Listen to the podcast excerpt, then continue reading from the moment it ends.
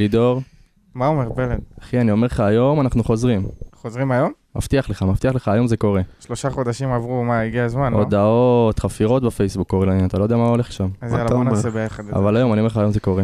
נעשה את זה ביחד? יאללה, שלוש, ארבע ו... פתיח! בוא נראה, בוא נראה את ברדה, ברדה עושה את זה שוב! שלוש, שתיים,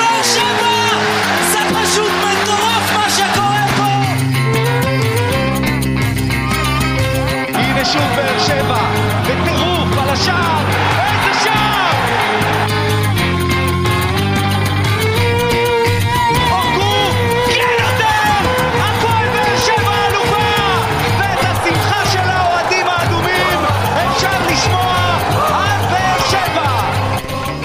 ברוכים הבאים לפרק החזרה של האנליסטים שכונה מקצועית פה ברדיו דרום, איזה התרגשות, איזה התרגשות.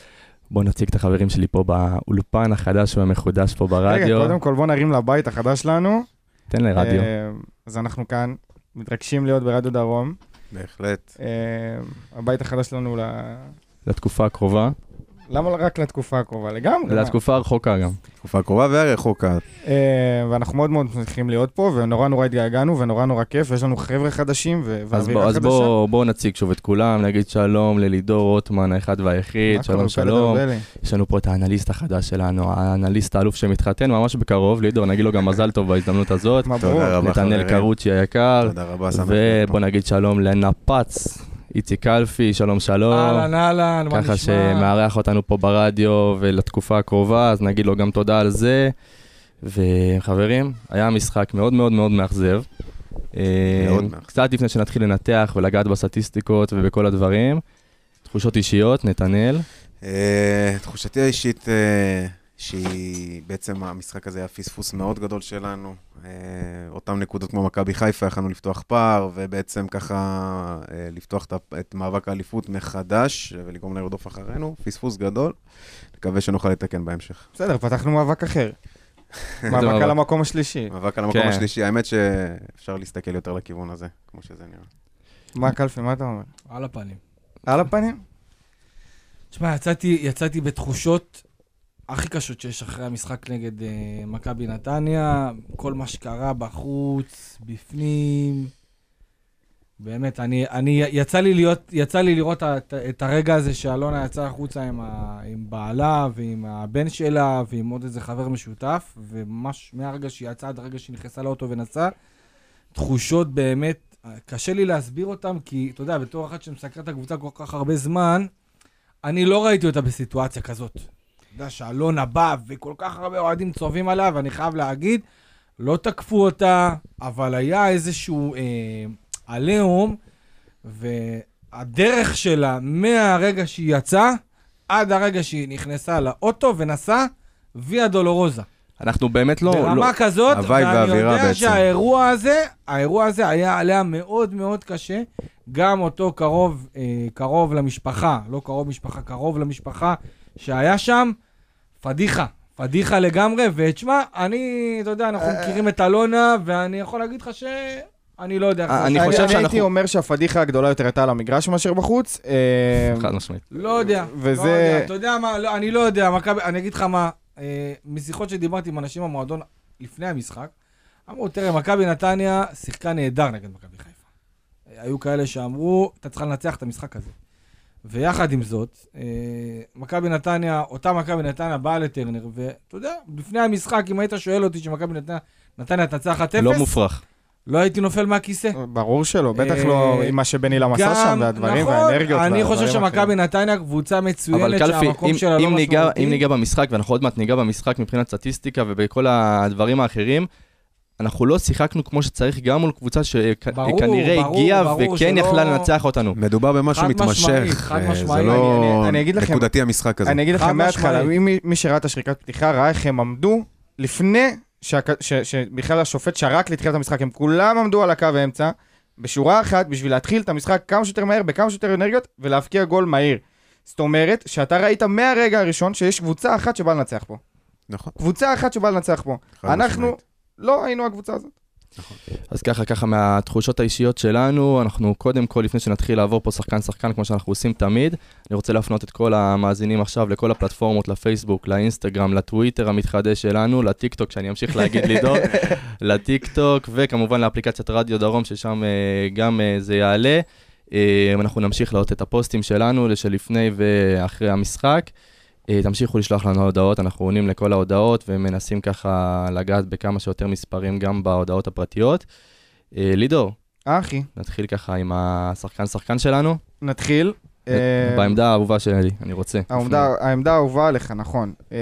גלאזר, נתנאל, תן לי על גלאזר משהו קטן. כי אתה יודע, בדרך כלל אנחנו אומרים על שוער, שוער טוב, שוער לא טוב. נראה לי גלאזר חוזר לספסל במשחק הבא. די.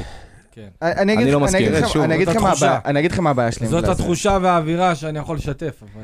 אה, אני, אני חושב שגלאזר הוא... הזמן תגובה שלו ל- לאירועים הוא נורא נורא איטי. הוא צריך שה... שהקהל יגיב ויגיד לו שיש שחקן שרץ, תפתח לו, זה נכון. וברח לי הכל. אנחנו, אנחנו. אבל אה, אנחנו מדברים בלי סוף על האופן שהוא משחרר את הכדור, וכמה כמה זמן לוקח לו עד שהוא משחרר כדור להתקפה, זה זמן מאוד איטי. הוא מאוד אוהב לשמור את זה קרוב לחזה. אני שואל את עצמי, האם זה לא איזושהי הוראה שנותנים לו להתחיל את המשחק מהבלמים כל הזמן? אני לא חושב שזו הוראה שנותנים לו, כי זה לא מה שארוש היה עושה. גם נכון. ולדעתי המאמן שוערים הוא אותו מאמן שוערים. כן, אותו דבר. זה לא... אני שם לב שהוא כל הזמן אני משאיר את הכדור לבלמים, כל כן. הזמן. אני חושב שזה זה חלק מה, מהשיטה, לפחות מה שאני יודע, אה, זה חלק מהשיטה, אבל אה, גלאזר מבחינתי אחלה שוער. אחלה שוער. אני חושב שאין מה אני להוציא אותו מאוד אוהב החוצה. אותו, אבל אה, לא יודע. סולידי כזה. אני חושב ש... אני חושב ש... תשמע, ארוש לדעתי, אה, הייתי נותן לו לחזור לשער. לא כי אני חושב ש... כי זה גלאזר- ארוש, כי זה לא, זה כי- ארוש, כי זה השוער כי- שכל כך... כי הוא היה, ביטחון. כשהוא שיחק הוא היה טוב, עד הפציעה לדעתי הוא היה טוב, תקנו אותי, לא. אבל לא היה לו גלאזר איזה גלאזר גם טוב. נכון, גלאזר גם טוב, אבל יכול מאוד להיות שיש דברים קטנים שיש לארוש, כמו ניסיון, שאולי זה... אני לא רואה את גלאזר עושה טעויות קריטיות יותר מדי. האנרגיה ש- שהוא משרה אולי בשער, כן, הביטחון. אני חושב שדווקא הייתי, נותן לארוש לחזור, לא כי גלאזר לא טוב, אלא כי אולי יש משהו שאנחנו יכולים לנצל אצל אריאל הרוש, שאין את זה אצל אה, גלאזר, נכון ליום הנוכחי, לזה שהוא בן 25, ועדיין צריך לעבור עוד כמה וכמה דברים, לא יודע, הייתי, הייתי מחזיר את הרוש. שאלה ש, ש, אה, שסתם אני רוצה לפתוח אותה לדיון, שתגידו לי, אם מהמם. מקרה ארוש גלאזר, זה יכול להפוך להיות מקרה שטקוס לויטה. מה, מבחינת התנהלות של ביניהם, התחרותיות לא, הזאת? לאו דווקא תחרותיות, פשוט ברגע שלויטה קיבל את המושכות עם שטקוס, לא ראינו את שטקוס יותר. השאלה אם זה יקרה גם פה. אנחנו, קודם כל, אנחנו עדיין בשתי תראה, יכול מפעלים, להיות. בינתיים. יכול להיות. אה, כי הרי שטקוס בא לפה מפעלים. כשם גדול וכשוער ראשון, ו... תראה, בכלל, בשנים האחרונות, בכדורגל הישראלי, בטח בבאר שבע, שוער ראשון שהוחתם בתור שוער ראשון, זה לא נתן לו ערובה יותר זה גם מדי היה ככה. עם דודו גורש וגיא חיימוב. דודו גורש גיא חיימוב, שטקוס לויטה, נכון, ארוש ולויטה גם כן, נכון. מכבי חיפה, ג'וש כהן וחיימוב. מכבי תל אביב, טננבאום דניאל החליף את, פרץ. ה... את את רייקוביץ'. היווני, לא, אה, את... נכון. את אה, היווני, נכון. ואז אה, עכשיו טננבאום מוחלף על ידי דניאל פרץ. זה משהו שמתחדש, זה משהו שקורה, יש איזה. משהו כזה שעכשיו יש איזשהו תהליך, ו... אני- אני, חושב גם שמאוד קשה להחליף שוער כשהוא במצב טוב, שהוא בשער, זה יותר מכל שחקן אחר, מאוד מאוד קשה להוציא אותו מהשער, אלא אם הוא עושה טעות קשה. אלא אם כן הוא עושה טעות קשה. ואני חושב נכון. שבמשחק האחרון, הגול של אה, מכבי נתניה, הייתה שם איזושהי בעיה ביציאה לדעתי, ביציאה של גלאזר. אבל לא יודע, לי מרגיש שהניסיון של ארוש, וה, אה, וזה שהוא לא היה, הוא, הוא לא היה גרוע, תסכימו איתי, בואו, הוא כן, יצא אבל גם בגלל הוא לא היה פציעה. גרוע, גם אבל, הוא לא אה, נכון, מטעויות. אבל אני, אני חושב שאולי שווה לתת לארוש, ואני מבין שגם יש מצב טוב שהוא יחזור להרכב. אה, והייתי מנסה, הייתי מנסה. אני חושב שזה ש- חלק מאוד חשוב מקבוצה בריאה, שאם יש תחרות תחרות. בין שוערים, ואם שוער אחד נכנס ל- להרכב בגלל שהיה איזה פציעה או משהו ונתן משחקים טובים, כן, אין סיבה להוציא אותו. אה, בואו נעבור ככה לשחקן שהיה לו משחק אה, פחות טוב, שזה לופז. אה, לופז, נתן- תיגע קצת בנקודים. לדעתי, אולי המשחק הכי חלש שלו בקבוצה. אני חושב שיש גם איזשהו פן אחר שגרם לזה להיראות ככה, העובדה שעשו עליו דאבלים, שמתי לב- כל המשחק, נען, ואני לא זוכר מי היה שם עוד, בצד ימין. אז בגדול, אם נלך למישור הסטטיסטי, ארבע מתוך שמונה מאבקי קרקע, שלוש מתוך חמש כידורים מוצלחים. אה, רוב ההתקפות אה, המוצלחות של נתניה היו באגף שלו, כמו שאמרתי. אה, גם הגול, גם הגול הגיע נכון, משם. גם הגול הגיע מהצד הזה, 30 מסירות התקבלו אליו, הכי הרבה בקבוצה, ובתכלס לא עשה עם זה יותר מדי. אז אנחנו באמת מצפים ממנו יות- ליותר, אנחנו, כשהוא הגיע, ראינו את הכמות התקפות שמגיעות מהצד שלו, ואמרנו, וואו, זה שחקן שכל כך ישפיע על ההתקפה. נכון. אבל אנחנו ראינו, אנחנו רואים במשחקים האחרונים שהוא באמת אה, מגיע למצב שהוא מרים הרבה מאוד כדורים לרחבה, אבל הכדורים האלה לא פוגשים ראש או רגל של שחקן שלנו, שיכול להמשיך את זה קדימה. זאת אומרת שהרבה הרבה הרמות שלא לא נותנות משהו יותר מדי לקבוצה שלנו. וזה זה מפתיע. נובע אבל מהמשחק הקבוצתי גם לדעתי.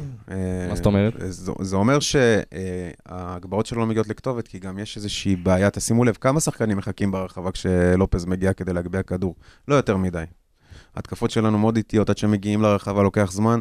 אז אני חושב שגם חלק עליו וגם חלק על המשחק אתה חושב שאם יהיה חלוץ אחר, אנחנו נראה יותר מלופז? אני חושב שגם לא עלינו אני למשחק חושב עם שזה חלוץ. קשור להצטרפות קדימה.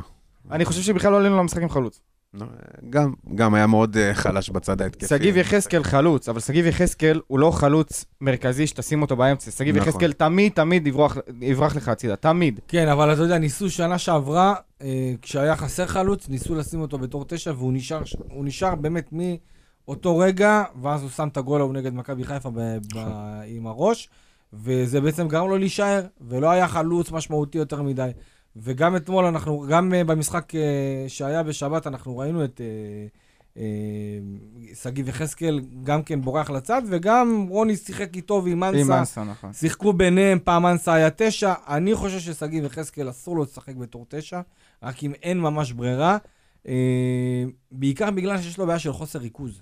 זאת אומרת, שגיב יחזקאל, אם תשימו לב, תמיד יש לו קטע כזה, שהוא מגיע על איזה כדור מסוים, או שהוא עובר שחקן, ואז משהו נעצר. כן, משהו הוא קיבל נעצר פס ומישהו- גדול אגב, מ... איך פתאום קוראים לו? מישהו ממרטינס. עוקף אותו, או פתאום הוא, הוא בא נינוח מדי, או שאנן מדי, ושחקן, והוא לא שם לב שיש מישהו שבאמת רוצה לחטוף לו את הכדור, שהוא לא, רצ... שהוא לא רק רוצה ללוות אותו. נכון. אז שנייה וזה לפני... משהו שלי מפריע אצל יחזקאל, ולדעתי עדיף לו לשחק בקו, ואולי, אולי, אולי, יש מצב שהיכולת של לופז מושפעת מכך שאין איזה שחקן קבע באגף השמאלי של הפועל באר שבע, כי אנחנו זוכרים תמיד, אני לא רוצה להיכנס לוואקמה וכל זה, אבל תמיד, כשה, תמיד המגן השמאלי, שהיה קורות, או היה דוד זאדה בתקופה ההיא, זה היה בגלל שיתוף פעולה עם השחקן ששיחק בכנף, וזה מה שאנחנו לא רואים, כי תמיד זה משתנה, וכל פעם שחקן אחר לומד את, ה, את התנועות של לופז מחדש. חבל, לי זה מרגיש באמת שלופז אחלה שחקן, הוא לא טוב במשחקים האחרונים, אין פה שאלה בכלל, אבל מרגיש לי שמשהו שלא, לא, שלא הולך צריך-. הוא צריך איזה חיבור. שלא הולך לו, כי כשהוא הגיע, הוא הגיע למצב בעיטה, הוא בעט טוב. מדויק, איציק. ו- ותמיד השוער לקח, או החטיא בכמה סנטימטרים,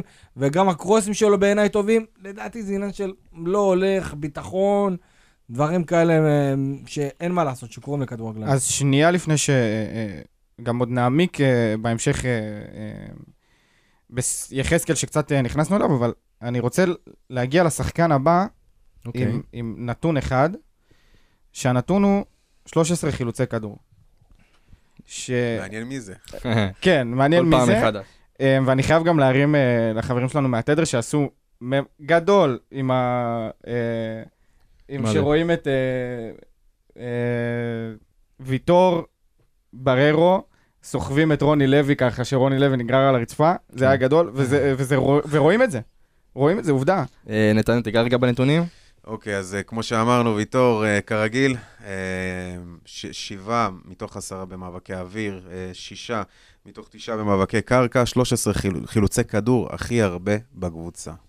לא מפתיע, נתון שחוזר על עצמו בדרך כלל. נתון שחוזר. על עצמו, ואני רוצה רגע להגיד משהו על ויטור, ואני אתחבר ככה לבררו של ההמשך.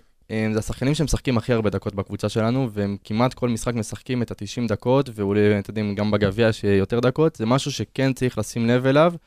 אה, נגיד פה אמה כמה פעמים, שלא יקרה פציעה חס וחלילה, אבל אנחנו באמת צריכים לשים לב לזה, כי הם משחקים המון המון המון דקות, ועכשיו שעכשיו אנחנו כמובן גם נצטרך לראות אותם אה, במשחקים הבאים גם בגביע, אז אנחנו כמובן... ויטור במיוחד, זה פלא בעיניי, עם כל הבעיות שהיו לו עם הברכיים וכל זה, וזה מדהים, פשוט ספורטאי ענק. טוב, חברים, מוויטור ככה נעבור אה, לשחקן הבא, אבו עביד. אה, נתנאל קצת נתונים עליו. בוא נגיד ככה, שממגן... רגע, לפני זה, ברחנו קצת. מה? היה מישהו עוד, עוד מישהו היה ליד אה, זה. אה, הוא לא, לא מודגש עביד. לנו, הוא לא מודגש לנו. לא, היה לנו את טיבי. טיבי, נעשה את זה אה, אחרי אבו. עביד. אתה רוצה אחרי אוקיי, אבו עביד. או לפני? לא, מה? לפני, מה, בוא? נלך לפי. לפני, בסדר. אה, נתנאל טיבי. אז אה, אם נלך באמת לנתונים של איתן טיבי, אה, 44 מסירות מתוך 46, 3 מתוך 8 במאבקים. לא מספיק. לא מספיק לדעתנו לבלם ברמה של טיבי. אה, התחושה האישית שלי מטיבי זה שהוא הוא נותן את מה שהוא צריך, והוא לא נותן לנו קצת את המעבר הזה שאנחנו מקבלים משאר השחקנים לפעמים. הוא, לא- הוא, לפעמים, לפעמים זה מה שצריך. אני חושב שבאמת, נכון. לדעתי דווקא איתן טיבי מתחילת העונה עושה את העבודה שלו באמת כמו שאמרת, כמו שצריך. אה, אני חושב אבל שעוד פעם, שוב, המשחק הזה ספציפית היה משחק מאוד חלש של רוב שחקני הקבוצה, והוא אה, כמובן לא שונה מאף אחד. נגרר אחריהם, כאילו. כן. אה, זהו בגדול. צריכים, צריכים להעלות את הרמה, כולם. אני רואה אותך לעוט לשחקן הבא. אה, כן, השחקן הבא. השחקן הבא, כמו שאמרנו, אה, יד היית מוכן. עליו. כן, אבו עביד. אה, כמו שראינו במשחק, הוא הוצב בעמדת המגן הימני. וכמו שאנחנו מצפים ממגן ימני בעידן המודרני, זה מגן שתוקף, עולה למעלה. אפס כדרורים, חברים. אפס כדרורים לאבו עביד, שלא לדבר על הגבהות לרחבה. אה, מצבים מסוכנים, אבל בסופו של דבר, מה, הגנתי, זה מה שאנחנו רוצים ממנו? זה, לא זה הדבר. היחיד. אני חושב שהוא לא מגן. הוא לא מגן, אז הוא לא מגן. הוא צריך להיות אני בלם. לא מבין את ההתעקשות. בתור בלם הוא גם עושה את העבודה שלו בסדר גמור.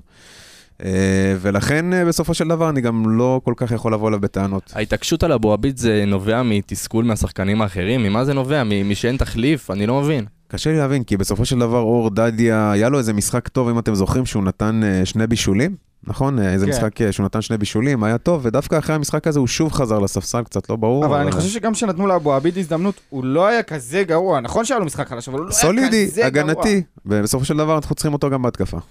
אמ, אבל עדיין יש לו 0.02 אקג'י, אבל סבבה. אמ, אז אחרי זה חבר שלנו, מריאנו בררו. מריאנו בררו. אוקיי, בררו, כמו ש... כן. מריאנו בררו. כמו שאנחנו יודעים, אה, באמת שבררו הפך לסוג של הלב של הקבוצה, יחד עם מיגל ויטור בשנתיים האחרונות.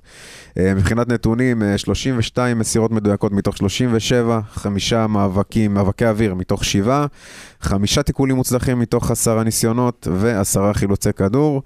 אה, נתונים בהחלט אה, טובים, אבל אה, אני חושב שהוא הרגיל- אותנו לקצת יותר מזה, מריאנו. אני חושב שהנתונים טובים, אבל השחקנים שהיו מסביבו לא היו טובים.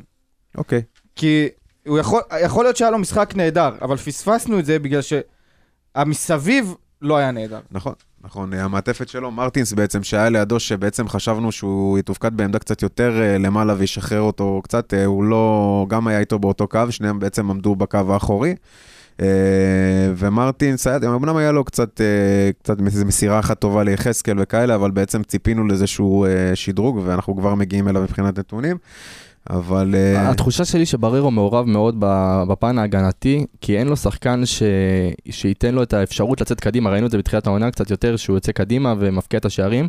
כרגע זה מרגיש שהוא מין אה, בלם התקפי כזה, שאתה יודע, מת- מתעסק רק הוא- בהגנה. הוא הוא מתופקד בקשר אחורי, הוא אמור להיות השחקן השחקן הקישור הכי אחורי שיש.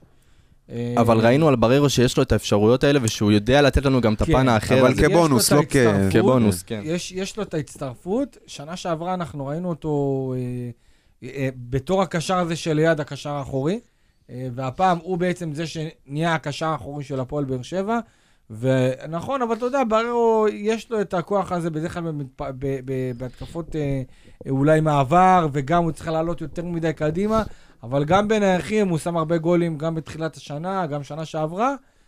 אני, אני מאוד אוהב אותו, ואני חושב שאתה יודע, בין השחקנים שעושים עונה אדירה עד עכשיו, ואי אפשר לבוא אליהם בטענות, יש ירידות, אין מה לעשות, אי אפשר לצפות ממנו לוואו כל משחק. ו... בוא, בוא נגיד שכרגע הירידות של מריאנו בררו זה, זה, זה עדיין, אה, זה עדיין מעל סטנדרט הקבוצה גבוה, הזאת. כן, זה סטנדרט עדיין גבוה עם מאוד. מספרים אה, מפלצתיים. חד משמעית, חד השחקן משמעית. הבא, מה אתה אומר על הרכש הזה, לפני הכל? אני חושב קודם כל אה, אנדרה מרטינש, כן, עם שין בסוף. כן. אה, אני חושב שאני אני מאוד אה, אוהב לראות את אה, מרטינש, שאני חושב שיש לו כדורגל. אני כן חושב שבמשחק האחרון הוא לא הוצב אה, בעמדה נכונה, אני חושב שהוא צריך להיות קצת אה, קדימה, קצת לפני בררו, כדי לקשר בעצם בין הקישור האחורי להתקפה, לתת מדי פעם פסים חכמים מד- ומדויקים, והוא עשה את זה פעם אחת נתן ליחזקאל אחלה של מסירה שהתפספסה.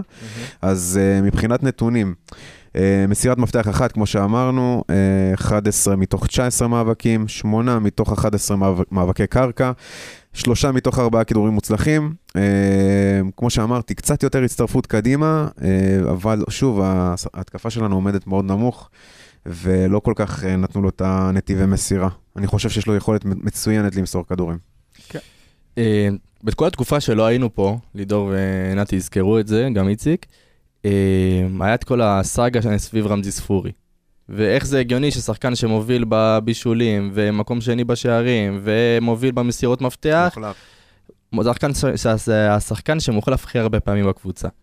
אנחנו לא היינו פה בשביל לה, להביע את הדעה בנושא הזה, ומאוד מאוד חשוב לי שכן אה, נגיד מה אנחנו חושבים, כי לפי דעתי, רמזי ספורי זה שחקן שצריך לא לשחק 90 דקות, שחקן שצריך לשחק 150 דקות, ואני חושב שרמזי ספורי בכל דקה על המגרש, גם במשחק פחות, לא, פחות טוב, זה השחקן שיכול להביא לך את המסירת מפתח הזאת, ואני לא חושב שזה, הזה, שזה את ה- מצב הגיוני. אני לא מסכים. נו, תסביר לנו למה אתה לא מסכים, לידור. אני חושב שעושים... אני חושב שרמזי כרגע, אה, נכון, הוא שחקן מאוד מאוד טוב ומאוד מאוד חשוב לנו לקבוצה, אבל אני חושב שזה עלה לרמה גבוהה מדי של, של הערכה ואהבה והערצה.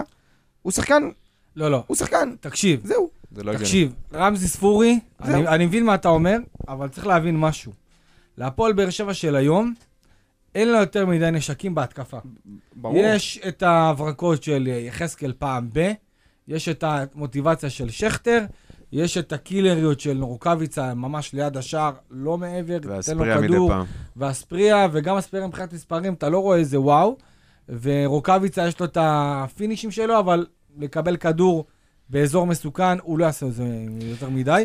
רמזי, יש לו את האקס פקטור אחד שלו, שזה מצבים נייחים. בדיוק. מה שבאתי להגיד. ובעיטות מחוץ לשער. כל עוד זה השחקן שיש לו את הבעיטה הכי טובה והמסירה הכי טובה, הוא חייב לשחק, כי אין משהו יותר טוב ממנו. אם היה חושב ש- ז'וזואה, אם היה ז'וזואה למשל יחד איתו, הייתי מדבר אחרת אולי, כי יש את המסירות ואת, ה, ואת הנגיעות ואת הבעיטות, אבל היום הפועל באר שבע, אם היא רוצה להפקיע שער מחוץ אה, לרחבה, או לתת שער מצב נייח, רם, זה חייב לצאת מרמזי כי הוא הכי טוב בזה. אני לא רואה את אולי בררו בפוקס, אם מתחבר לו והוא מגיע למצב טוב הוא נותן גול, אבל כל היתר, תגיד לי מי? מרטין? כשהקבוצה לא, אבל- שלך בנויה על מצבים נייחים, השחקן שיוצר את המצבים נייחים בצורה הטובה ביותר צריך לשחק. אני חושב שגם זה בגלל זה, ספורי. אני חושב שגם בגלל זה שנה שעברה הוא התפספס, כי שנה שעברה זה לא היה כדורגל ששיחקנו עכשיו, לא, תשמע, לא זה גם היינו- ביטחון.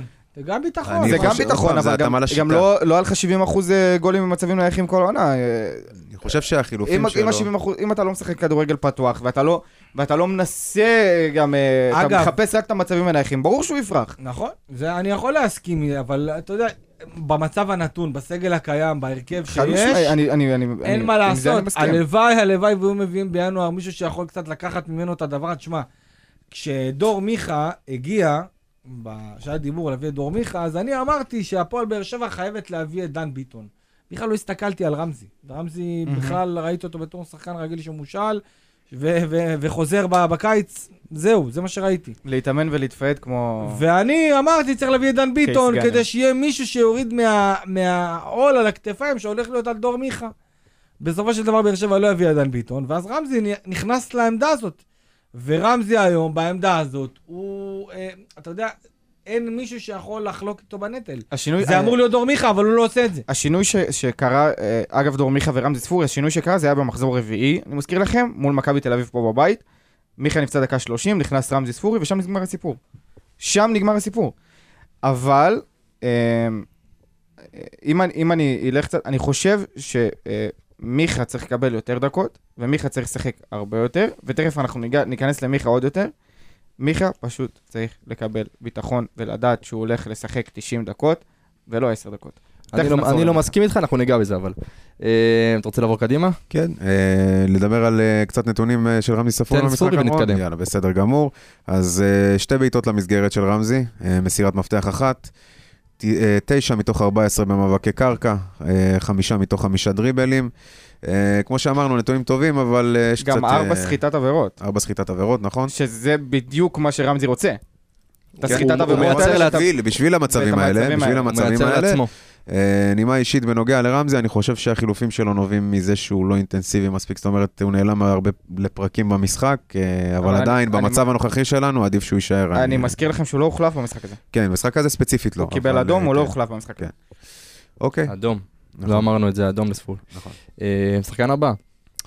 שגיב יחזקאל, אה, בואו נראה מה קורה עם יחזקאל. אנחנו דיברנו עליו קצת בהתחלה, נכון. ציינו שזה, לא- הוא עושה תנועה, הוא מנסה. חסר והוא- הגרוש ללירה, מה בדיוק. שנקרא. חסר הגרוש אה, ללירה. והשאלה כמה הזדמנות אנחנו צריכים לתת לו, כי אולי עדיף להכניס אותו כמחליף, אולי עדיף שזה הגרוש ללירה, הוא לא ינסה לנו... אני אגיד לך, אני מאוד חלוק לגבי יחזקאל, אני. חושב שיש לו המון המון כישרון ברגליים, המון כישרון ברגליים, אבל בדיוק מה שאנחנו אומרים, משהו שם לא, לא מתחבר עד הסוף. אולי הפתרון זה באמת לשים אותו באגף ולא בחוד. באגף, כן, אני כן, באמת חושב שהוא לא חלוץ תשע בשום צורה. אבל גם במשחק הזה הוא היה באגף, הוא לא עשה איזה משהו, אה, מי יודע מה. נכון, אבל עוד פעם, זה משהו שצריך אה, להיות יותר מתמשך. אי אפשר לצפות ממנו להיות אה, ניקיטה רוקאביצה לצורך העניין ב- בשפיץ.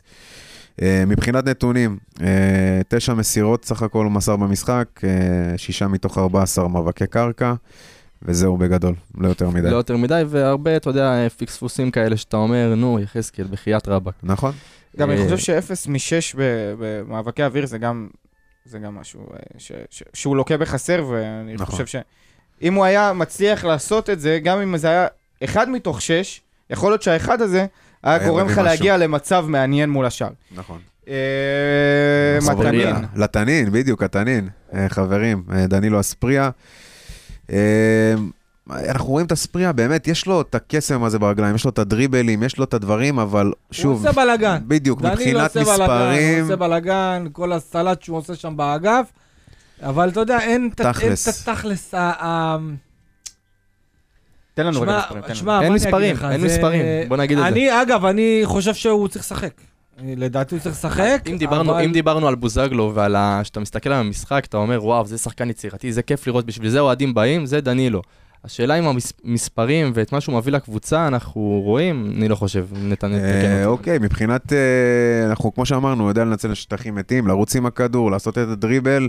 אה, רק שתיים מתוך שמונה במאבקי קרקע, שזה משהו שהאמת, אה, התרגלתי לראות את דנילו נלחם, שהוא היה בעמדת המגן ב- במערך של השלושה בלמים, הוא היה נותן את הוא היה נוחת ככה עם שתי חבל רגליים. על הזמן. פאף, על רגל. אה, אני כן חושב שההצבה שלו ב- בקישור ההתקפי היא נכונה, וזה שם הוא אמור להיות.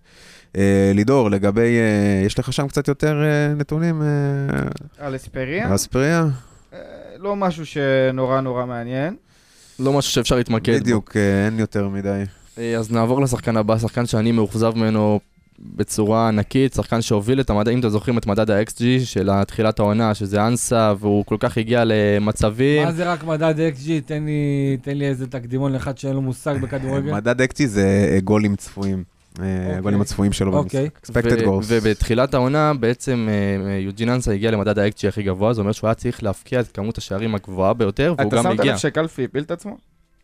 למה? כי הוא לא שמע אותנו אף פעם, הוא לא יודע מה זה. אה, לא, לא. א', שמעתי, אבל אני, אתה חושב שיש לא- לי לא, זה- זיכרון שאני יכול זה היה- לדעת מה זה היה XG? פנייה לצופים, זה היה פנייה לצופים. זה- לא, אתה יודע. אולי גם, אתה יודע, לכאלה חדשים שלא, לא שמעו, אתה מבין? נכון, גם בית חדש, גם מאזינים חדשים.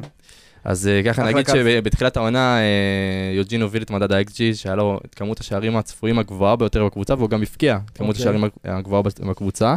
ושם אה, נגמר. לא, וראינו שבהמשך העונה הוא באמת הגיע למדד ה-XG הכי גבוה, הוא עדיין היה צריך להבקיע את כמות השערים הגבוהה ביותר, פשוט לא היה עושה את זה. הוא לא היה מפקיע, וזה באמת היה נתון מטורף לראות את זה. נכון. ואנחנו לא רואים את זה מיוג'ין אנסה בכלל. אני- אני מאוד, אני מאוד מאוד מאוד אוהב את יוג'ין אנסה, אני חושב שבתחילת העונה הוא גם נתן... מאוד מאוד. אני מאוד אוהב אותו, מאוד אוהב אותו. קום ולך. הוא גם נתן, אה, הוא נתן הרבה מלחמה ו- וגם שערים בתחילת העונה. יש אצלו משהו מנטלי, זה ברור לכולנו. אה, יוג'ין אנסה, אה, בחור מקסים קודם כל. אה, באמת, אני חייב להגיד, מבחינת לויאליות לקבוצה, זה מסוג השחקנים שאתה רוצה בקבוצה שלך מבחינת בן אדם, אישיות. אבל אתה יודע, צריך לזכור שאנחנו רואים בדרך כלל את השחקנים האלה מגיעים מקריית שמונה, מגיעים מהפועל רעננה. אני, כשאני, כשאני ראיתי את יוג'ין אנסה מגיע ל... אגב, ראיתי אותו בקריית שמונה וראיתי גם ברעננה, אני ראיתי שחקן שתמיד יש לו את ההחמצות האלה ואת הטעויות הקטנות, ושהכדור פתאום בורח לו. זה חוסר טכניקה ברמה ששייכת לרמות הגבוהות. ככה אני חושב אה, ש... אני לא- אני לא ריכוז. מסכים איתך, כי לפעמים, לפעמים השחקן שנמצא ב- ב- אה, בקבוצה מסוימת, מת- אה, נדבק בקבוצה שהוא משחק בה. יכול להיות, להזכיר לך מאיפה הגיע אה, וואקמה? נכון.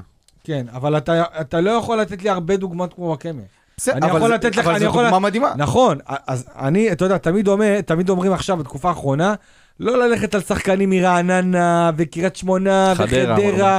וכל הדברים האלה, אני אומר שלא, אסור להפסיק לנסות, תמיד צריך לקוות, ואולי המרמנטיני או, ה, או האנסה יהיה הוואקמה הבא. אסור להפסיק לנסות, נכון. כי זה גם תלוי לשחקן עצמו ואיזה רמה הוא, אם הוא טוב או לא טוב. אנסה, אני אומר לך, אני, אני, אני ידעתי בתחילת העונה שאנחנו נראה סגנון שחקן, ואני מאוד הופתעתי שראיתי אותו, אבל אני ראיתי שחקן לויאלי, אני מאוד אוהב שהוא, פותח בהרכב, למרות שהוא הוא, הוא לא, הוא לא מספיק טוב, כי הוא שחקן שיכול לעשות לחץ, הוא שחקן נכון. שתוקף, הוא שחקן שעושה בלאגן. בלאגן, בדיוק, אבל אתה יודע, אם אתה מסתכל לרמה של מכבי חיפה, מכבי תל אביב של אקס פקטור, קשה לי לראות אותו עושה את ה... אה, נכנס למשבצת הזאת של שובר שוויון, באמת קשה לי לראות את זה. אז נעבור אה, ככה בזריזות על החילופים שלנו, נגיד וולקאם למרמנטיני. אה, מלא מלא באז על ההחתמה שלו, אני מקווה שהבאז הזה גם יהיה בסוף. רוצה נזרוק עליו קצת נתונים? יאללה, נו. נזרוק עליו קצת.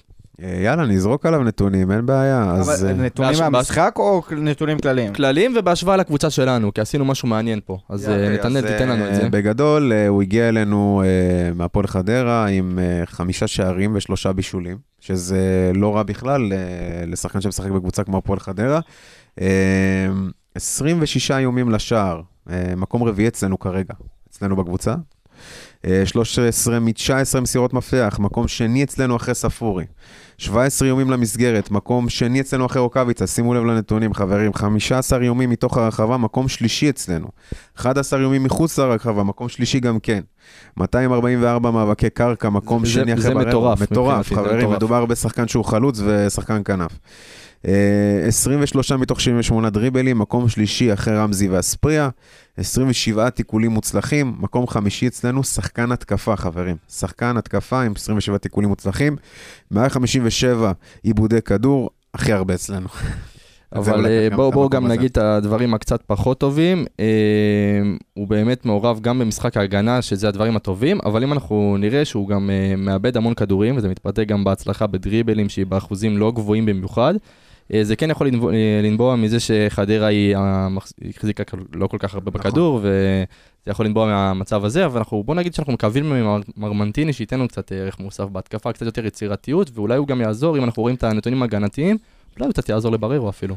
גם- גם ראינו את זה, היה לו איזה, אה, הפריצה שלו על הקו והכדור לשכטר, זה היה... יש לו כדורגל ברגליים, רואים את זה. אם שכטר ומיכה היו מסיימים את זה, זה היה יכול להיות יופי של גול.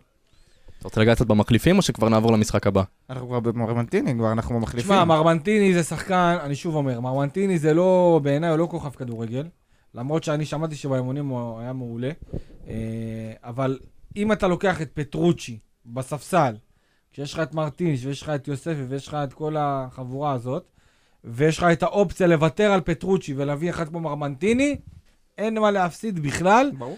יש לו דריבל שאני אומר לכם בוודאות, שבהפועל באר שבע מאוד מאוד חיפשו את עוד שחקן הזה שיכול לעבור שחקן על משבצת קטנה. אה, מרמנטיני, אין מה לעשות, זה, הוא שחקן שיצטרך אה, קודם כל לקוות שהקבוצה אה, תעלה על מסלול בחזרה מבחינת זהו, ביטחון. הגיע בתקופה קצת לא טובה. זהו, כל עוד התקופה הזאת תימשך, יהיה לו מאוד קשה לבוא לידי ביטוי, ואני מקווה מאוד שטרנר ייתנו לו אנרגיות להיות שחקן יותר מהיר ויותר, אתה יודע, יותר לתקוף את הכדור ויותר לבלוע את, ה, את, ה, את השחקן שמולו. אה, כי ראינו קצת, אתה יודע, דברים קטנים כאלה שהוא אה, היה אדיש מדי, ואני מקווה מאוד שזה ישתפר. לדעתי הוא יכול רק להוסיף, חד משמעית. לידור, בוא נרוץ רגע לחילופים לפני שנעבור למשחק הבא. דדיה? אור דדיה. אה, אני תמיד אמרתי שאור דדיה זה שחקן שצריך לתת לו את הביטחון. וכשהוא נכנס כמחליף, אני לא יודע אם זה, זה- הוא כן נותן לך את האפקט הזה של היותר התקפי אולי, כשראינו את אבו עביד. אה, אני נכנס קצת מבוהל. נכנס מבוהל, אני חושב שזה מאוד מאוד מאוד חשוב לתת לשחקן הזה ביטחון, ואני לא רואה שזה הולך לקרות העונה, לצערי. נעבור, לידור? ניקיטה? ניקיטה, ניקיטה, טוב, אתם יודעים ניקיטה, שהוא ניקיטה, היה צריך לפתוח. חזר אחרי פציעה, אני חושב ש... לא, לא חושב שהוא היה צריך לפתוח, כי גם הוא אחרי פציעה, פחדו, וגם הוא פחדו, לא... כן, לא חושב שהוא היה אה, צריך לפתוח. להכניס אותו ל- שכטר כן היה צריך לפתוח, לדעתי, כן. אבל בסדר. אז נעבור רגע לשכטר, שכטר, רגע, תקשיב. אבל- אבל אבל ל- ל- לניקיטה היה אה, ניסיון אחד למסגרת, אומנם, מצב לא- לא פשוט, לא פשוט. אני לא חושב... לא זה היה ש- התגובה שלי. הוא לא היה כשיר לפתוח גם אה, מעל... זה בדיוק אה, מה ש... חצי שעה, 20 דקות, זה בדיוק מה שאמרתי. פחות או יותר. אה, שכטר, דיברנו על בלאגן. זה השחקן שייתן לך כן את הכי הכניס- הרבה כן בלאגן. הכניס קצת התלהבות וזה, אבל זה לא היה מספיק.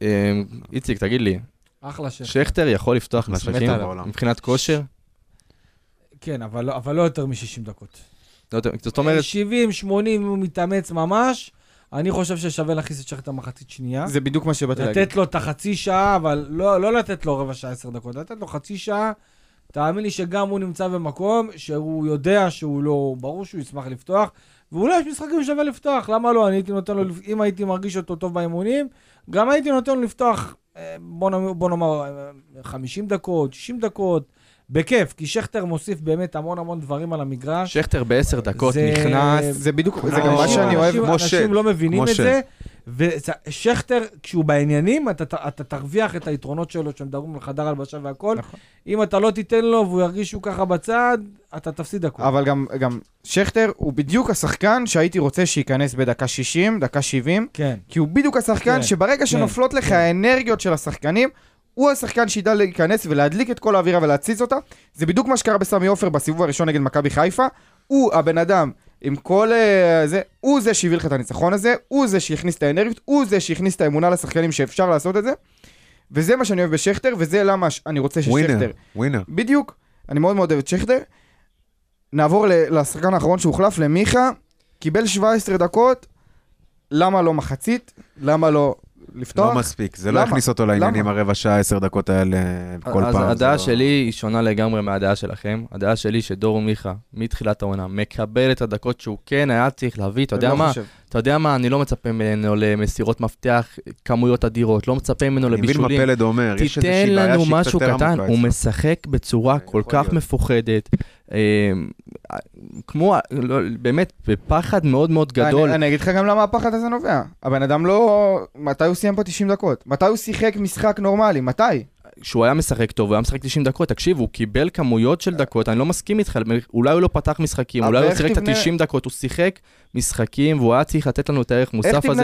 משחק הבא רמזי ספורי לא הולך לשחק עם כרטיס אדום, ודור מיכה צריך לבוא עם- בצורה כל כך מפוחדת אם הוא יגיע למשחק הזה, הוא משחק איך- בכל כך הרבה חששות, כאילו, איך הוא לא יהיה מפוחד? נגיעה אם- בכדור שלו הוא פחד. אבל איך הוא לא יהיה כן, מפוחד כשהוא אבל- רואה שאנשים סופרים לו את הדקות מתי הוא אבל יוצא החוצה? איך? נכון, אבל אני לא, לא חושב ששחקן ברמה שלו צריך להיות... אה, תשמע, בוא, אנחנו יותר... זה לא מדי- ילד שעולה מהנוער. אנחנו יותר מדי עושים הנחות, אני מבין, ביטחון, אתה צודק, אני בטוח שאם עכשיו פתאום יבוא מאמן אחר שיבוא ו...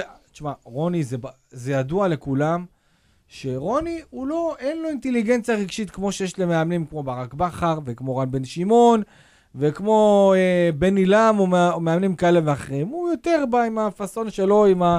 עם הדיסטנס שלו, ויכול מאוד להיות שאולי מישהו אחר, דור מיכה היה יותר בא לידי ביטוי. אבל יחד עם זאת, לדעתי, דור מיכה קיבל גם הרבה מאוד אה, דקות, אה, ובדקות האלה לעשות את, ה, את המשהו הזה, שיוכל לתת לו את, ה, את הקרדיט למשחק הבא. אתה מבין? משהו, משהו קטן, משהו קטן, אני רוצה להגיד שעשינו פוסט, אם אתם זוכרים, לפני כמה אה, שבועות, לגבי כמות הדקות שדור מיכה שיחק, כמות הדקות שחתואל שיחק, ומה מה כל אחד הביא. וראינו שרותם חתואל בדקות כל כך מזעריות, הביא יותר בישולים, הביא יותר מסירות מפתח, הביא יותר אה, דריבלים מוצלחים ממה שדור מיכה מביא. אה, וזה באמת בעיה, כי דור מיכה זה, אני כמו מאוד מסכים עם קלפי בקטע הזה, דור מיכה זה לא שחקן שעולה מהנוער. דור מיכה זה שחקן שעבר קריירה, קריירה מפוארת, וזה שחקן שצריך גם בקצת פחות ביטחון, נותנים לך קצת פחות דקות, אתה צריך להביא את מה שאתה צריך להביא. דור מיכה, אסור לו לפחד, הוא משחק ממש בחשש. טוב, אז, אה, אה, אתה רוצה לעבור למשחק הבא? רגע, כן, אז לפני שאנחנו עוברים למשחק הבא, בואו נצרף אלינו את האחד והיחיד, גיא לוזון. אחד והיחיד בהחלט. טוב, חברים, מה קורה, מה נשמע? גיא, התגעגענו, התגעגענו אליך. איפה אתה? אה, איפה? פה, במרכז. אה, בקרוב בדרום, בקרוב. רגע, גיא, מה, מה, אחרי פתח תקווה לאן הולכים? אחרי פתח תקווה. לא יודע, אה, פוטרת. ליגה לאומית נראה לי. ראשון לציון, של עמוס. נשקול את ההצעות. אה, ככה, לפני שבאמת נפנה אליך, שתיתן לנו כמה שחקנים מרכזיים וכמה דברים לקראת אשדוד, אה, קלפי, תן לנו קצת אה, מה האווירה בקבוצה לקראת המשחק, אם יש איזה הרכב משוער או משהו כזה לקראת האירוע הזה. קודם כל, רמזי ספורי לא משחק, ניקיטה רוקאביצה צפוי לחזור להרכב. אה, מה שאני מבין, גם ארוש צפוי לחזור. אה, דדיה גם כן נמצא בתמונת ההרכב, אבל צריך לקחת בחשבון, הפועל באר שבע לא התאמנה מאז ההפסד. נכון. אה, יומיים אתמול- חופש, אתמול לא? חופש, היום חופש, מחר יחזרו להתאמן, נראה נגד מי, נראה מה קורה, אני חושב שגם מרמנטיני, אני חושב שבהתקפה אנחנו נראה אה, מרמנטיני, אספריה וניקיטה רוקאביצה.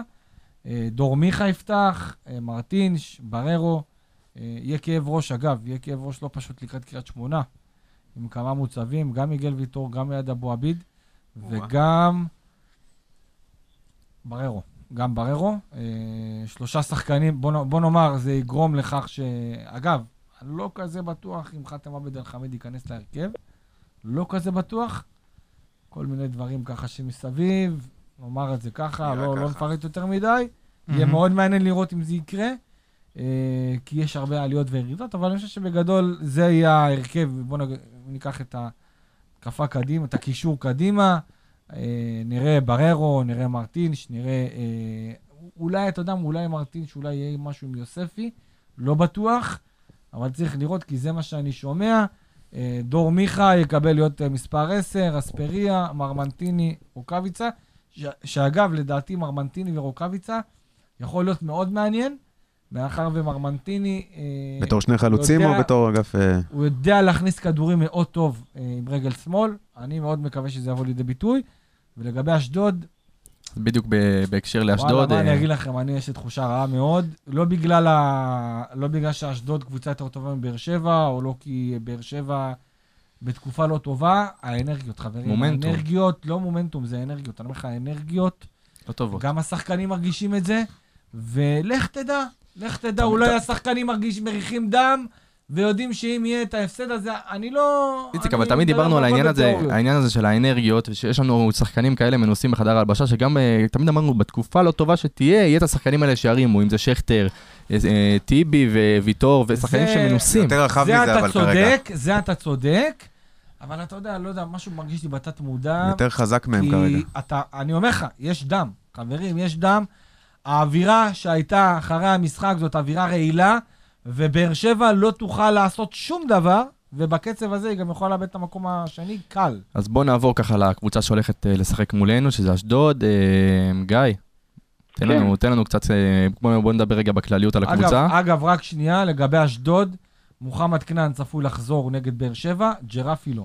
אוקיי, מעניין. אז בואו נדבר רגע בכלליות על הקבוצה. גיא, מה הכנת לנו מבחינת נתונים?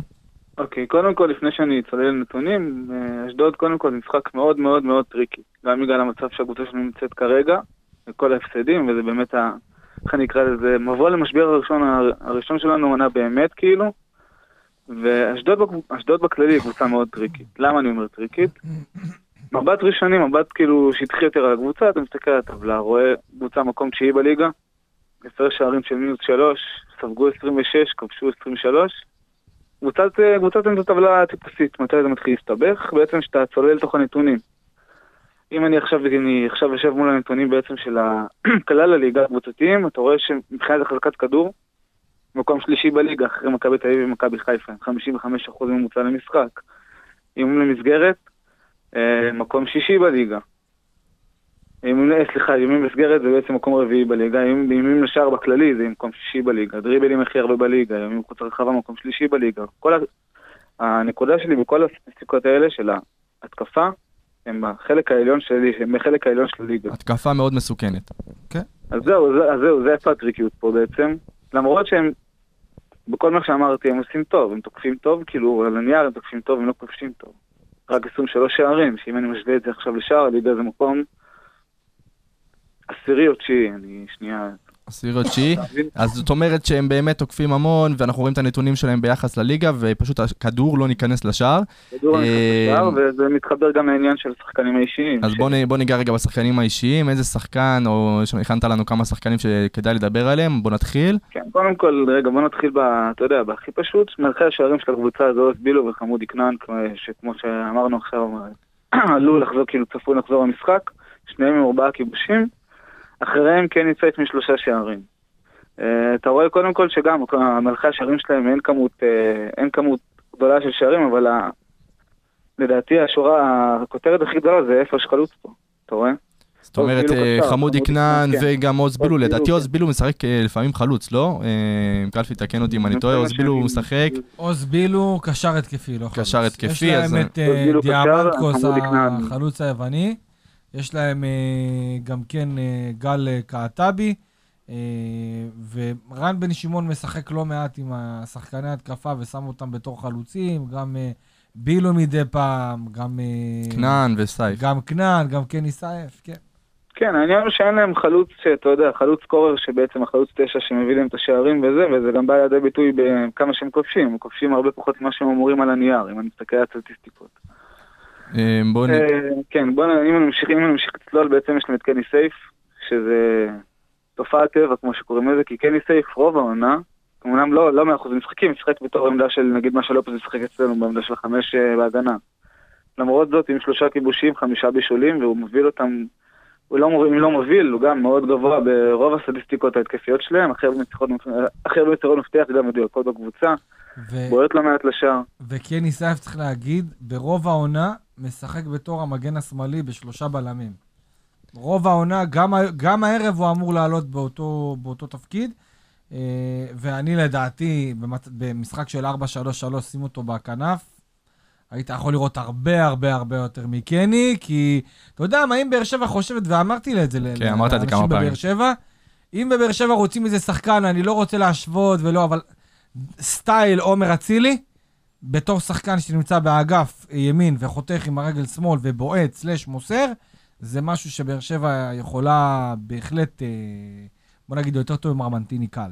לדוגמה. גם אנחנו רואים את שאר השחקנים שהוא דיבר עליהם, אם זה עוז בילו וחמודי כנען, אנחנו רואים דיבורים בליגה שהם שחקנים מאוד מאוד מבוקשים, אה, כי אנחנו רואים את המספרים, וגיא באמת ייגע בהם, כמה הם, אה, אתה יודע, עוז בילו וכמה חמודי כנען באמת משמעותיים. לגבי באמת השחקן השני שרציתי לגוע בו זה עוז בילו, אה, הוא שחקן מאוד צעיר, כאילו, אמנם לא בן 17, אבל הוא בן 21, שזה עדיין נחשב צעיר, במיוחד בארץ. הכי הרבה יומים לשער בקבוצה שלנו עם 30, אני מזכיר, הוא לא חלוץ.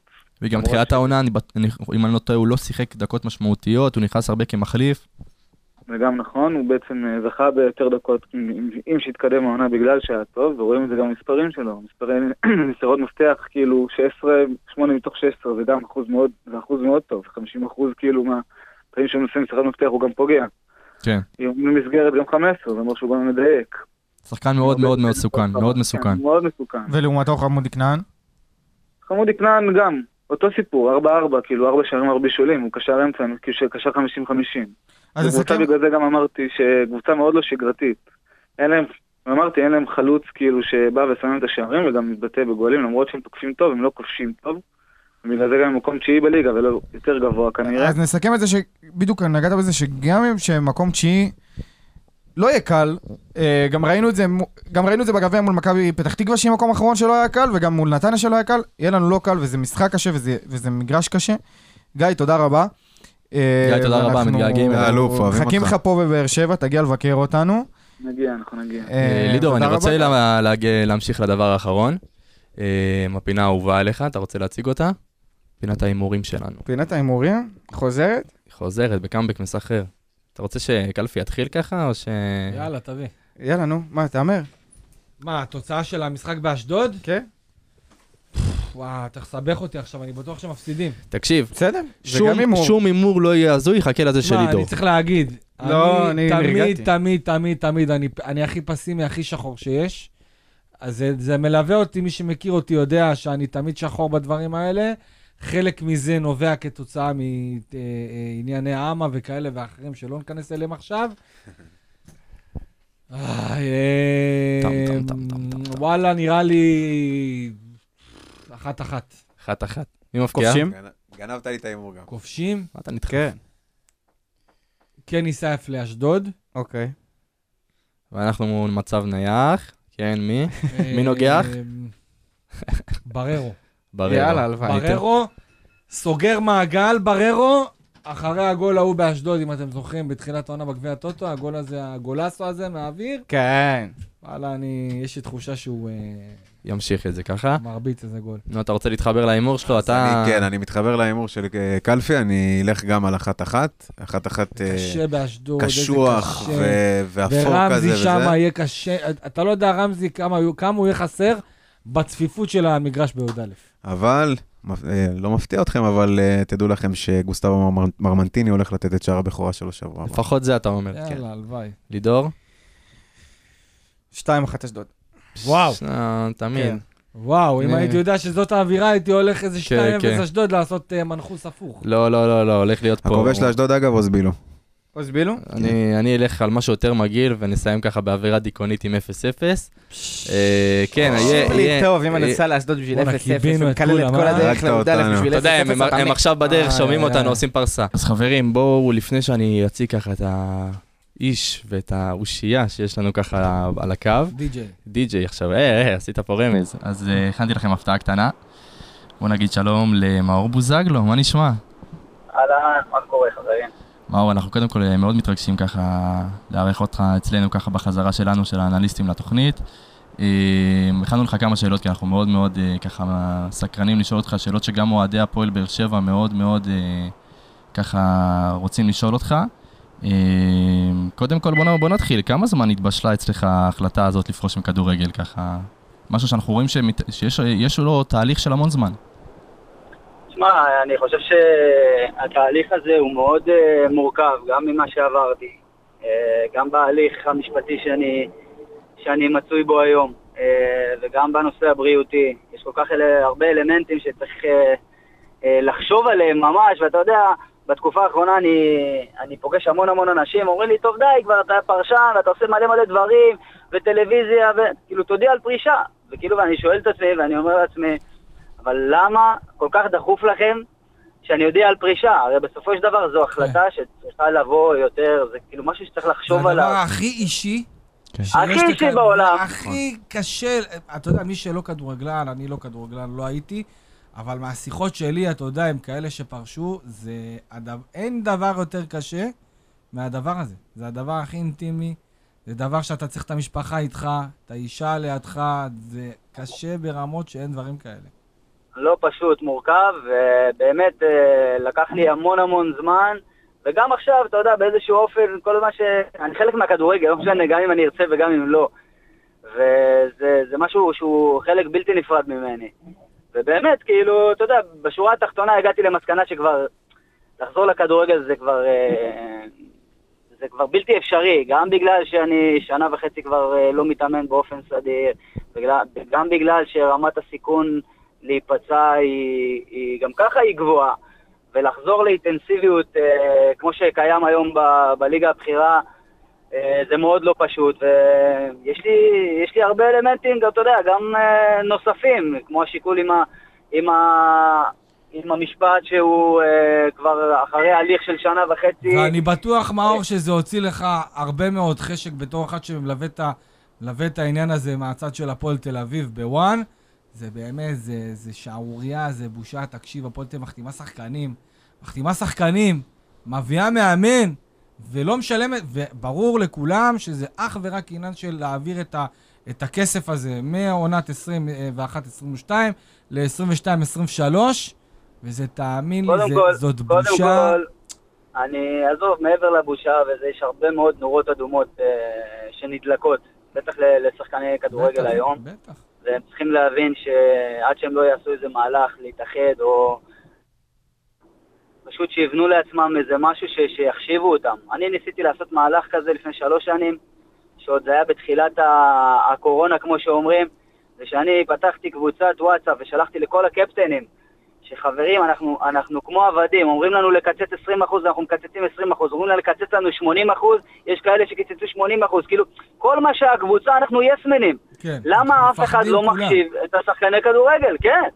ואתה יודע, באיזשהו אופן, אני פה במלחמה, לקרא, בגלל השחקנים הצעירים, כי באיזשהו אופן זה מגיע לכל שחקני הכדורגל, אם זה בתחילת הקריירה, אם זה באמצע הקריירה, אם זה בסוף הקריירה. אני לשמחתי, זה באמת הגיע לי בישורת האחרונה, אבל תאר לך, שחקן גיל 21, שחווה דבר כזה, שלא משלמים לו, לא זה, הוא לא רק מתרסק, הוא גם את החשק מהכדורגל. גם מאבד לו, אמון הוא לא בענף. זה ראה ערך מה שקורה עכשיו עם ביתר, זרגרי וכאלה, שחקנים נורא נורא צעירים, נורא נורא מוכשרים, שלא יודעים מה יקרה עם הכסף שלהם מחר.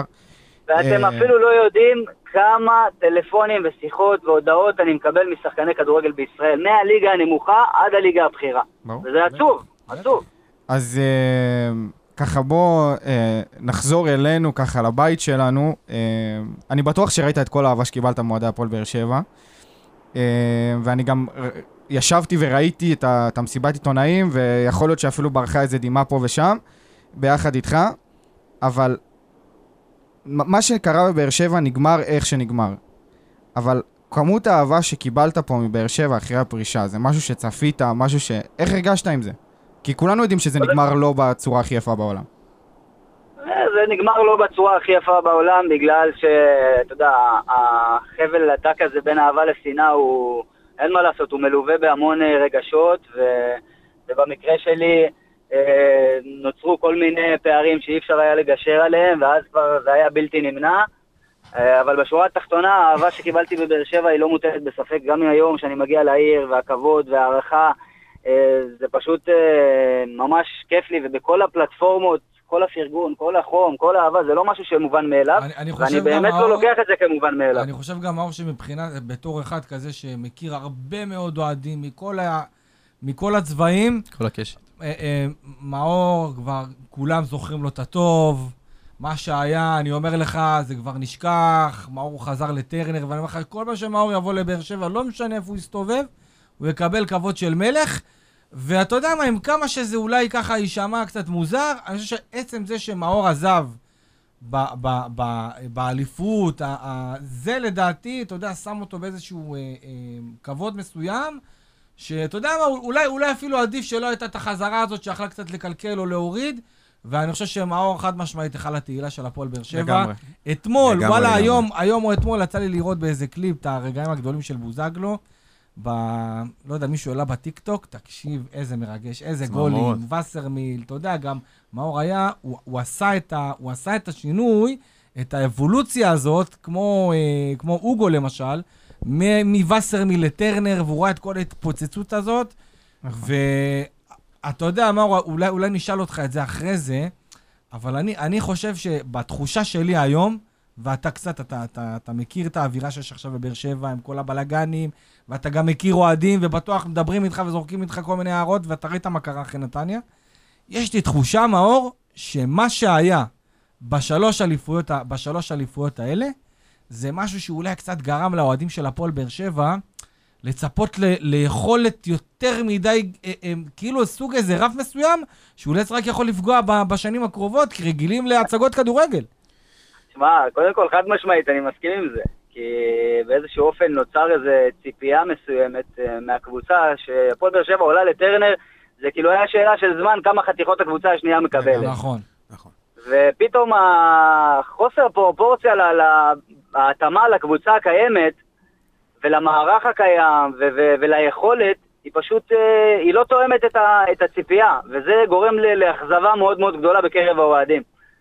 אני דווקא חושב שצריך אה, להעריך את, אה, את העבודה של רוני לוי היום, כי לבוא ב- ב- בסיטואציה כזאת שאתה יודע שאתה לא, אתה לא מציג יכולת טובה, ואתה לא משחק כדורגל, ואתה לא יוזם, ואתה לא רוצה אה, לשלוט בכדור, ובכל זאת אתה נמצא איפה שאתה נמצא, זה מגיע לו שאפו. כן, אה, מאור, אם אנחנו כבר מדברים על התקופה, באמת שלי בתור אוהד הייתה אחת המרגשות והיפות. כולנו. לכ- לכולנו, אני בטוח. אז אה, מה לדעתך בתקופה ההיא הפך את הקבוצה לקבוצה כזאת טובה ומצליחה ואטרקטיבית? קודם כל, אה, החוסר אגו בין, אה, בין השחקנים. החום והאהבה תמיד בבאר שבע זה משהו שהיה לפניי, וזה משהו ש, שיהיה אחריי, ו, ו, ומשהו שהיה מתי שהייתי שם, וזה לא מובן מאליו. כל שחקן ש, שיגיע למועדון, הוא יחווה את זה מהרגע הראשון, את הקהל, את החום, את המשפחתיות, ו, וזה נותן אה, תחושה מאוד, אה, מאוד כיפית, מאוד בטוחה, מאוד, מאוד נינוחה. אבל אה, תשמע, אני, אני היום לא נמצא ב, בחדר הלבשה עם השחקנים, אני לא יודע כל כך אה, מה ההיררכיה שם ואיך הכל עובד, אני הבנתי גם, אתה יודע, הם עברו אה, מתחם לבית האדום, ו... כאילו, יש המון דברים שהם מאוד שונים כמו בתקופה שלי. אני יודע שבתקופה שאני הייתי בבאר שבע, אז היו, היו כמה לידרים שהיו אה, בחדר הלבשה מאוד דומיננטיים, והייתה מטרה אחת, שהמועדון יצליח, ולא משנה באיזה משבר נתקלנו, תמיד אה, ידענו אנחנו השחקנים לעשות את ההפרדה, לעלות לדשא ופשוט... אה, אה, ופשוט לעשות את זה, כאילו הרגשנו כל כך בטוחים בעצמנו וביכולת. אני חושב שכל שחקן שהיה בתקופה ההיא, אולי היה בתקופה הכי בשלה בחיים שלו. כן, זאת אומרת, כולם אה, בערך היו בשיא שלהם, אפשר להגיד. אז אה, ככה, מהתקופה ההיא נעבור לתקופה הנוכחית. איציק? מאור, אני חושב שאתה יודע, הקהל אה, של הפועל באר שבע מתגעגע, נואש לשחקנים כמוך. זאת אומרת, כאלה שמביאים את הערך מוסף, את היצירתיות, את המחוץ לקופסה על המגרש, תמיד את הבעיטות, את האיומים, את, ה, את הברק, את היופי הזה. והיום, האוהדים בבאר שבע, חסר להם את זה מאוד, בגלל זה הם באים בטענות לרוני לוי. שאלה, אתה אני בתור... אעצור אותך, אני חושב שאוהדי הכדורגל חסר להם בכלל. זה לא נכון. קשור לבאר שבע. נכון. הכדורגל, הכדורגל שלנו השתנה מקצה לקצה, מאז שהטכנולוגיה נכנסה לעניין, פשוט הדרישות הרובוטים. מהשחקנים הכישרוניים, כן, אנחנו נהפכים להיות רובוטים, אני יכול להגיד לך באמת עליי, בהכי אמיתי, היה לי מאוד מאוד קשה להתאים את עצמי בשנים האחרונות לדרישות הזויות של מאמנים, שפשוט לא, לא מעניין אותם, כן. כן, לא מעניין אותם לשחק כדורגל, מעניין אותם איך לעבור את החודש הזה, כי הם יודעים, אם הם יפסידו עכשיו ויפסידו במשחק הבא, הם בבית. אז, אז כל, ה, כל העניין הזה, כל התיאום ציפיות האלה, אני חושב שבסוף האוהדים לא, לא מטומטמים. האוהדים מבינים כדורגל, רוצים לראות כדורגל. אה, זה שואו, זה בידור, צריך לשחק עם, ה, עם הרגש, עם הלב, ובאיזשהו אופן, תשים לב, בכל, ה, בכל הכדורגל המודרני, השחקנים הכישרוניים כבר לא מוצאים את עצמם. נכון. לא מוצאים את עצמם. מאור, ככה... מדי- כן, תמשיך, מה? תמשיך. אני חושב שרמת ה... מדד היעילות של השחקני, השחקנים המוכשרים הוא יורד, וזה גורם ל... לתסכול מאוד מאוד גד- גדול. אני יודע על עצמי שאני דרשו ממני דברים שלא עשיתי אותם מעולם, זה הכניס אותי להיות עצבני ולהיות מתוסכל. ואני אומר לעצמי, אז בשביל מה שישימו את בוזגלו? שישימו מגן ימני כקשר, ושירדוף אחרי המגנים, נכון. ושיעיף כדורים, ואתה יודע, כדורגל זה, זה כיף, זה שואו. מאור, אה, קודם כל ככה לקראת סיום, אה, נתנאל פה איתנו, החבר ב- בפודקאסט, הוא מתחתן מחר, והוא מחפש די-ג'יי, תגיד לך מישהו להמליץ לו? שיעמוד בתור, יש לי תור. תרשום אותי, מאור, תרשום אותי. טוב, אז מאור, אנחנו באמת... מאור, אה, מתי איזה הופעה בפורום? מה, מתי איזה שישי אחד, איזה פקטור קיץ? זה... קודם כל, אני, אני חייב להגיד שמאז שזה, זרקתי איזה מילה במסיבת עיתונאים, זה פשוט גרם ל, לעד מאוד מאוד גדול, ואני בשנה וחצי האחרונות, אני פשוט בונה את עצמי, אני חוקר, אני כל היום עם אוזניות, שומע כל מיני אה, סגנונות, חווה המון המון דברים, המון פסטיבלים, אפילו לפני יומיים אה, הייתי בפורום, וזה זה היה לא רע בכלל, אחרי די.ג'יי שהגיע מחו"ל והייתי אורח שלו. אז כאילו, העולם הזה מאוד, אה, מאוד מגביל לכדורגל. אתה יודע, יש קהל, יש אדרנלין, יש תשוקה. אה, יש יצירתיות. ברגע שלא היה לי את זה, ברגע שלא היה לי את זה ב- ב- בכדורגל, יכול להיות שזה היה סוג הבריחה שלי. אמרת יפה גם במסיבת עיתונאים שרצית דרך אחרת לה- להרקיד קהל כמו שהרקדת אה, אני, במגרשים. אני, אני מציע לדן לייבל לעשות איזה משהו מיוחד, לעשות... אה, איזה חמוד הוא, אה, פגשתי אותו אתמול, שלשום. אחלה גבר. לעשות בהתחלה, לתת למנואלה, חברה של אה, בררו, כן, לעלות לאיזה סט, ואחרי זה מאור. מאור. ולהביא יכול מאור, אתה רואה, אנחנו דואגים לך פה, לא אתה סתם. אתה יודע כמה הצעות קיבלתי בשבוע האחרון? מפסטיבלים הכי גדולים בארץ עד המחסנים. והמרתפים. יאללה. טוב, אז מאור, אה, אה, אנחנו באמת אה, סוג של, סיכמנו, סיכמת אתה, אנחנו מסכמים גם את הקריירה הנהדרת שלך, במיוחד אצלנו בבאר שבע, ואנחנו, אני חושב בשם כל אוהדי באר שבע, תודה על מה שעשית פה. תודה על הגולים, תודה על הרגעים, תודה על סנסירו, תודה על אינטר, תודה על הרבה הרבה דברים. אה, מכבי תל אביב, לא. במשחק האליפות הוא גם הבקיע. אה, זהו, היה לנו כיף. מאור, תודה רבה. כיף גדול. תודה לכם על ההזדמנות. אה, ותשמעו אנליסטים ליגת העל, זה אחלה תוכנית. ביי ביי. תודה, תודה מאור. אז זהו, חברים, אנחנו סיימנו ככה את התוכנית הראשונה שלנו, אני מאוד התרגשתי להיות פה. אתה יודע מה טוב באשדוד? נו. שאתה קרוב לברקה. אתה אומר, יש במה להתנחם בסוף. תמיד. אז נגיד ככה תודה גם לקלפי שהיה איתנו היום, אה, נתי. היקר, לידו. הייתי פלד גדול, ארבלי. תודה אה, רבה לרדיו דרום שאירחו אותנו. תודה ענקית. אנחנו ככה נהיה בכל הפלטפורמות, פייסבוק, אינסטגרם, טוויטר, טיק טוק, אה, כל האפליקציות של הפודקאסטים, אפל פודקאסט, אה, ספוטיפיי, גוגל פודקאסט, הכל. אנחנו בכל מקום, אנחנו נשב לכם על העורק, ואנחנו חוזרים ב full power, ויאללה, להתראות חברים. ביי ביי. ביי, להתראות.